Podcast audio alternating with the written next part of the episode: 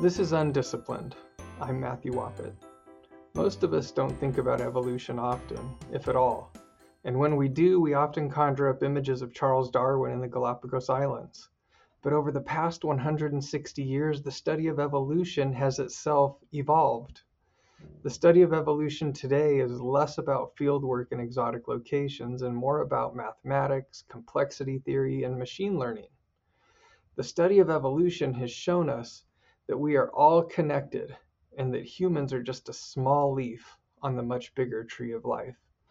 This week, we're talking about why you ought to care about evolution with Dr. Luke Harmon from the University of Idaho. Dr. Harmon is a professor in the Department of Biology at the University of Idaho. Dr. Harmon's research focuses on ecology and evolutionary biology, particularly in reptiles and amphibians. Dr. Harmon has published over 100 scientific articles with a particular focus on analytical techniques for understanding the speed of evolution and the relationship between the physical traits of species.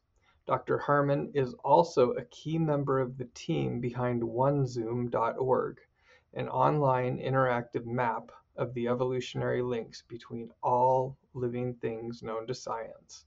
Luke, thanks for being here today. Yeah, thanks for having me, Matt. I'm excited to talk to you. Yeah. So, how did you become interested in studying evolution? That's a great question. I was not really into evolution or even biology as a kid. You know, you talk to a lot of biologists and they're like, I started out catching turtles by the railway tracks behind my house. And I wasn't like that at all. I really liked doing math puzzles and things like that when I was a kid. I was really into um, mathematics and computers and things like that. At some point during my early schooling days, I won some sort of academic contest. And the prize, one of the prizes in that contest was a book by Stephen Jay Gould. So, Stephen Jay Gould is a famous evolutionary biologist and a famous popularizer of science. So, he wrote essays about uh, macroevolution, which is evolution over long time scales. And I remember reading that book and thinking, that these were the only questions that really mattered. That's how it struck me at the time. That everything else seemed so shallow and trivial, all the things that happened in our lives compared to the things that happen over the grander sweep of time of the universe. Then, when I got into college, I went through a series of misadventures thinking that I would be a vet or an engineer, and none of that stuck. And at some point during that whole journey, uh, a, a, professor said to me, You know, they use a lot of math and computers in evolutionary biology. You should go check that out. And so I went to talk to a professor. This was at Iowa State University. And, I, and the professor was Fred Janzen. I ended up in his lab, which was a lab of evolutionary herpetology. And from the first day in that lab, uh, Fred introduced me to all these mathematical ideas that were common in evolutionary biology. And I was just hooked. I was like, this is what I want to do. Well, so in addition to your interest in in mathematics and computer science, you also spent several years in the Peace Corps in the Solomon Islands. Did that experience shape the direction of your career and your research? Yeah, totally. So I uh, was a Peace Corps volunteer in the Solomon Islands, and the Solomons are part of Melanesia. And so it's really the the people there that had a strong influence on me. And I think the effect that's had on my life is in the way that I think about and deal with people. Um, and just the the kind of Melanesian philosophy of I don't know how to describe it exactly. Um, it has less ego involvement, I think, than our typical North American way of thinking about things, and that has really helped me run my lab in a more healthy way. I think. Coming from a Western perspective, and especially in the big sciences, right? Ego is a very big part. Yeah. people's career, and so yeah. yeah, well, I think there's a little bit of like in some labs, there's an idea that science is all about competition, and they're trying to compete with other labs, and that they think that science is driven in that way. It's like a capitalistic kind of approach. My lab doesn't treat things that way, and I'm not the only one. So there's there's a group of of us, and I think all fields of science, but in evolutionary biology in particular, that are trying to build a new way of doing science that's more cooperative and less uh, about competition and ego. Well, so that's actually a great lead in to one of my next questions. You're you are a committed proponent of open science practices. Can you share a little bit more about what, what this open science movement is and how it differs from traditional models of science and publishing? Yeah, for sure. So, um, as an open science advocate, uh, myself and other people who try to practice this, uh, one of the core beliefs is that our scientific information, when we publish it in the form of scientific papers, that's our main product as science scientists, that those academic papers should be freely available to anyone around the world who wants to get at them. Um, I think people are kind of shocked if they don't know about how the system works or how it has worked in the past, which is basically, if I were to, to characterize or caricature the old system, uh, the funding for science research mostly comes from governments, so from taxpayers. The scientists carry out that work, and then when they publish that work, it gets published by journals, often that are trying to make a profit. And so they're selling those papers at sometimes at a very high cost. And they're often being bought by like libraries, like big libraries at UC Berkeley or at Harvard will have a huge budget to, to pay for the subscriptions to these scientific journals. And the, the scientists who write the papers that are published in these journals don't get paid by the journals at all. They work for free. And in fact, the whole system is based on having scientists work for free. So we review the papers, we edit the papers, we write the papers, we publish the papers, and then someone else is, is charging people to see them. And it's a little bit of a crazy system. So open science is a different way of doing things. Not that it removes all the financial parts of this, but the idea with open science is that you know we publish papers that are open access.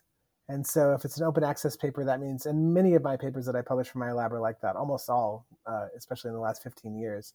That means that you can go on the web and download the paper. Anyone in the world can can can get it the other part that's more particular to my work as uh, someone in bioinformatics, so in like mathematical computational biology, is that not only is the paper openly available to anyone in the world, but all the data and all the computer code required to analyze that data is also freely available on the web for anyone. So someone could be interested in one of my projects, they could go find the paper, get the PDF, they could go get the data that we analyzed in that paper. They could get all the computer code. They could reanalyze all the data.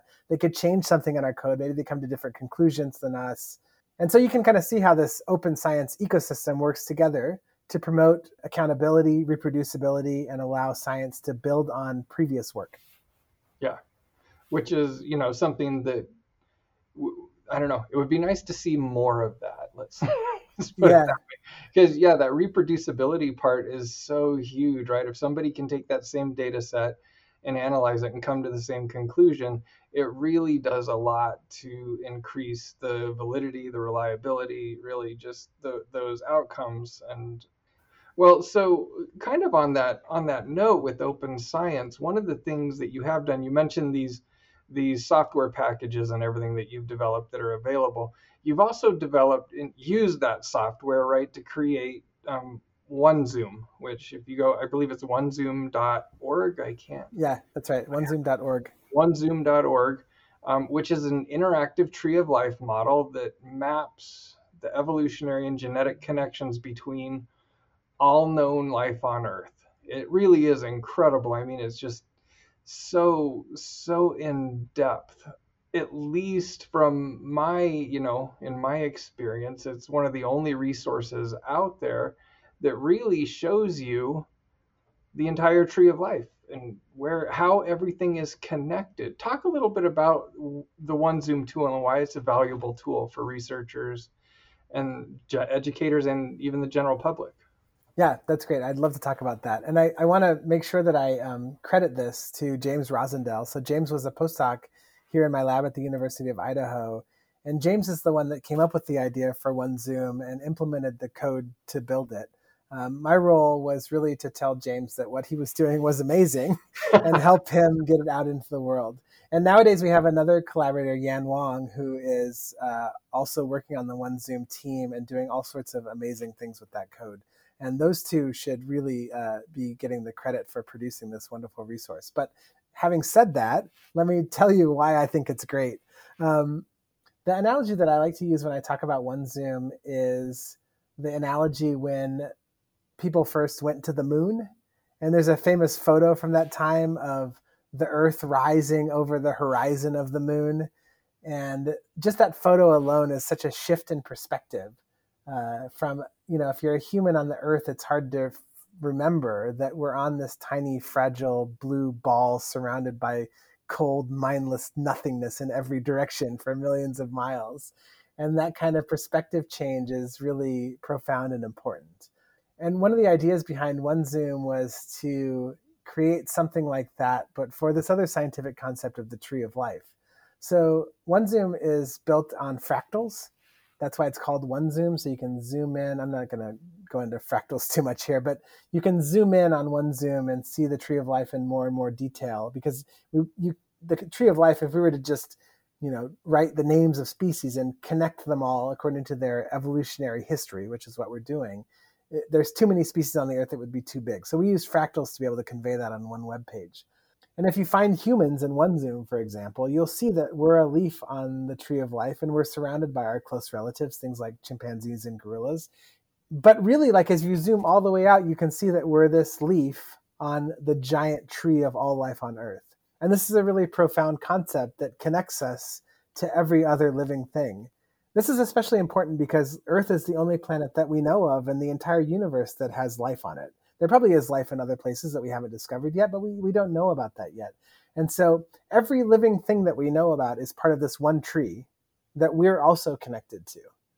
And to me, that's such a perspective changer to think about life in that way. Yeah, and there and and you're right. The the just the depth and the diversity that you see on OneZoom. I was actually in there today looking and I was looking at the slime molds, right? And there's this one, whatever, dog vomit slime mold or whatever it is, or it's called witch's spit in other languages. And yeah, it was like, holy cow, just the diversity is incredible. Yeah. Well, let me put in a plug here too that uh, anyone can sponsor a leaf on OneZoom for a small fee. And you could, for example, dedicate this witch's spit slime mold to one of your friends or enemies uh, as you wish and I would encourage people to do that. I, I, my, the purple frog is sponsored in my honor. That's one of my favorite species. Yeah, no, that's that's actually a great pitch. I was noticing that too. In the world today, we see uh, all sorts of articles and other things talking about the biodiversity and how biodiversity is slowly being degraded. Species are going extinct. I don't even know the rate that people are saying they're going extinct, but how does biodiversity benefit an ecosystem and what are the consequences of a loss of biodiversity in an ecosystem or in our world?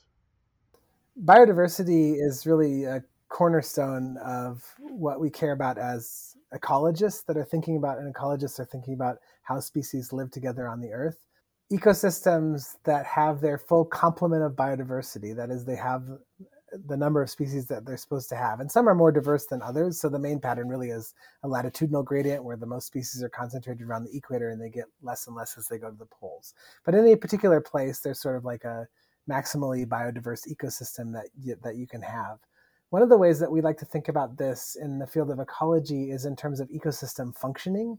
So an ecosystem function is like a thing that an ecosystem does, a process that is facilitated by an ecosystem. And this may sound kind of abstract, but it's not actually. So, just for example, one ecosystem function is turning sunlight into living tissue. Um, and we we eat that as food. So like these, these, these things can be super practical things that matter for humans. Another example is um, uh, ecosystems can purify the water that passes through them uh, and produce the clean running streams that we rely on in our cities, lakes and streams for the, the water supplies that we have. So those kind of things are ecosystem functions. And one of the, the, the basic rules that we know about ecosystem functioning and ecology is that the more biodiversity that an ecosystem harbors, the better that it's able to carry out all those functions. And some of those functions are things that we really rely on as humans for uh, basic survival needs or even some of the the things that go beyond basic survival that make our lives uh, worth living. And so if we want to think about conservation in terms of like how does it benefit humans i think ecosystem functioning is the way to think about it uh, there have been a lot of studies that have, people have done to try to translate this into into financial terms because people seem to respond to that a lot better than this abstract stuff that I'm saying. And I'm not an expert in this area, But what I would say, if I was summarizing that literature, is that the services that natural ecosystems provide to humans are immensely valuable in monetary terms. And if we destroy them all and replace them by our technology, it will be uh, it would be absurdly expensive and catastrophic in terms of the consequences that that would have on our lives. So why should somebody sitting in their living room binging on the latest Netflix series care about evolution? That's a good question. So you there are a few ways to think about this. One is that evolution has direct effects on our lives. So um, humans are having an effect on evolution, and evolution is affecting us. So the things that uh, infect us, like our diseases, are evolving. We need to know about that. You need to think about evolution in terms of how you think about your own health as a human. Also, many of the technologies that you might be using to make your life better have some kind of part at their core that is related in some way to evolution. So, for example, if you're watching Netflix, probably somewhere behind the scenes is some kind of machine learning or evolutionary algorithm that's deciding which shows to show you next. And there's a common mathematical core between that and theories of evolution. And the other thing is that evolution, so I like to kind of like switch this up a little bit because I, I, I do know that people like to know like how does this affect us as humans and and and things like that. But this one of the things that's that's beneficial about knowing that we're a part of the tree of life is to help us shift away from this narcissistic perspective of only viewing the world through our human lens. And I think evolution can help make that transition by realizing that there are other things out there that are on the tree of life that have their own inherent value. We're connected to them. They're a leaf on the tree of life like we are. Yeah. So can can a more I guess holistic understanding of evolution help somebody become a better person? Well, I would think that it could. Yeah. Um, I mean, well, I guess part of me wants to say it doesn't matter if it helps you or not. It is true, and so it's worth knowing because of that this is this is like a, it seems obvious, but actually there's like areas where this becomes really relevant. Like if people are trying to study evolutionary psychology and doing it in a kind of half-assed way, they could very easily give you terrible advice. I think that the from a broader point of view, though, uh, seeing humans for what we are, which is a short-lived ephemeral leaf on the tree of life that has many other leaves, is really a life-changing point of view. And what I would also say is that if you're thinking about larger time scales and you think about, let's say that humans survive another thousand years, that's seems like a long time to us. That's hardly any time at all. That's really a fraction of the amount of time that we existed so far. I'm not sure that we'll still be around in a thousand years, but let's say that we are. And those people a thousand years from now are looking back at what we did. They're really not going to care that much about all the things that we care about on our on our me- meager human timescales. They're going to care about these things that happen over longer timescales, about our impacts on evolution in the tree of life. If we, for example, manage to kill off 30 or 40% of the species that live on the earth, 30 or 40% of the species that took 4 billion years to form, and we killed them all off in a span of 100 years, um, that's really all that's going to matter that we did it doesn't matter that we made some good TV shows or wrote some neat poems or novels or made cars or stuff like that. No one cares. What matters is that you destroyed this beautiful thing that took millions of years to uh, evolve. So, really, what you're saying in the overall scheme of things is the fact that I didn't even get through half of my to do list today really doesn't matter. It really doesn't in the cosmic scheme of things. So, if you find that helpful and that makes you a better person, then I'm all for it. Oh, I love that perspective. I do think, yeah, we're very we're very myopic in the way that we understand our place in the world and our connection to yeah. everybody else. So, okay, is there a particular funny story or a memorable event that really helped uh, shape the direction of your career? Is there is there a moment you know where that I don't know, that was formative? I think there was a moment for me that really crystallized the way that I think about the connection between evolution and the rest of the world. So this is a long time ago. This is probably in 2006. I was a postdoc at the University of British Columbia in Vancouver. And up to that point, I had just been studying evolution and over pretty deep time scales. I had been studying these little lizards that live on islands in the Indian Ocean. They're called day geckos. They're like the Geico gecko, but like the real version, and they don't talk and they're not super annoying. Um, and when I went to the University of British Columbia, I switched gears to study these fish called stickleback. And stickleback are a really famous example in evolutionary biology because they form new species extremely rapidly by our reckoning. So, in some of the lakes that you find in British Columbia, for example, there are pairs of species, like baby species, that have just formed. And we know they formed over the last 10,000 years because that whole area was covered by ice before that. So these fish came from the ocean, invaded the lakes, and formed a new species in 10,000 years. This is really a nice opportunity for evolutionary biologists to study speciation in real time. We can see it happening.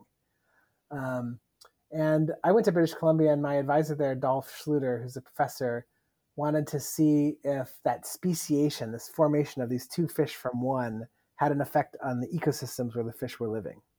So in the new species pairs, one of the fish is lives on the bottom of the lakes and one lives on the top. Basically, they're dividing up the habitat. So for this experiment, we set up a bunch of cattle tanks, like big cattle tanks out in a field. We filled them with water. We put uh, plants and and and microorganisms in the tanks, and then we introduced these fish in various combinations. So we put like an intermediate, like the ancestral fish in some tanks, just the top dweller in some tanks, just the bottom dweller, and then the species pair in other tanks.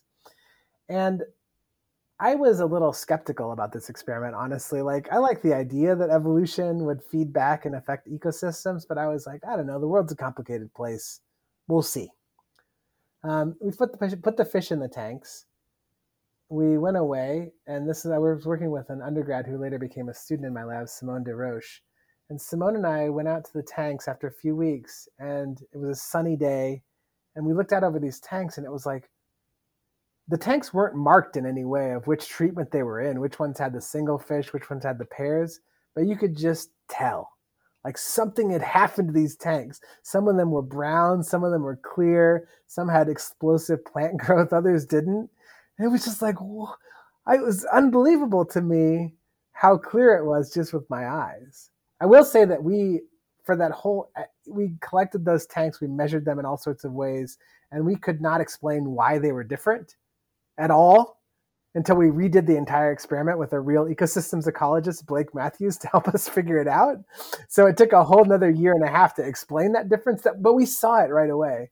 And it was such a, to me, it was profound to see this like connection between what I'd been thinking about, which is how new species form, and then how ecosystems function, like how lakes get really productive or unproductive or clear, or murky, things like that yeah, I mean, I didn't realize that sticklebacks, which I mean, as a kid, I remember seeing stuff in school about sticklebacks, and you know, I think they're used a lot within uh, biology and everything else, but I didn't realize that they had that sort of rapid evolution.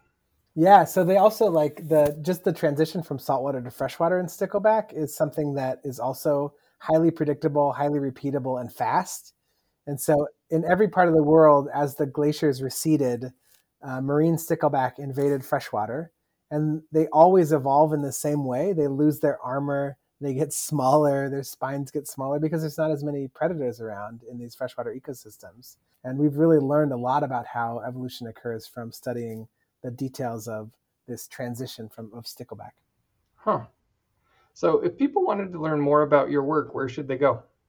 Uh, they could go to uh, my website, but maybe even a better place to go would be to go to my Google Scholar profile. So if you go on Google Scholar and look for me, then you can find uh, a list of my scientific papers, and most of them they should be able to access because they should be uh, open access uh, research papers. So that would be probably the best place to go it's incredible when you look at your productivity. You published over a, what over hundred scientific articles in just the mm-hmm. last 10 something years i don't know or more a lot yeah yeah that's incredible well i like okay. finishing things that's the one thing i really like i wish i did too i like starting things it's the finishing that's hard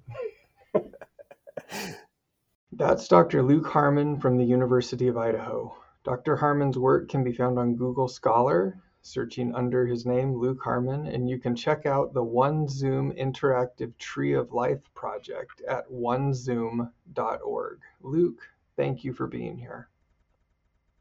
Undisciplined is a production of Utah Public Radio with support from the College of Humanities and Social Sciences at Utah State University. And if you happen to live in Utah, you can listen to us every Thursday at 10:30 a.m. on UPR. If you miss us then, you can listen to every episode of Undisciplined wherever you get your podcasts.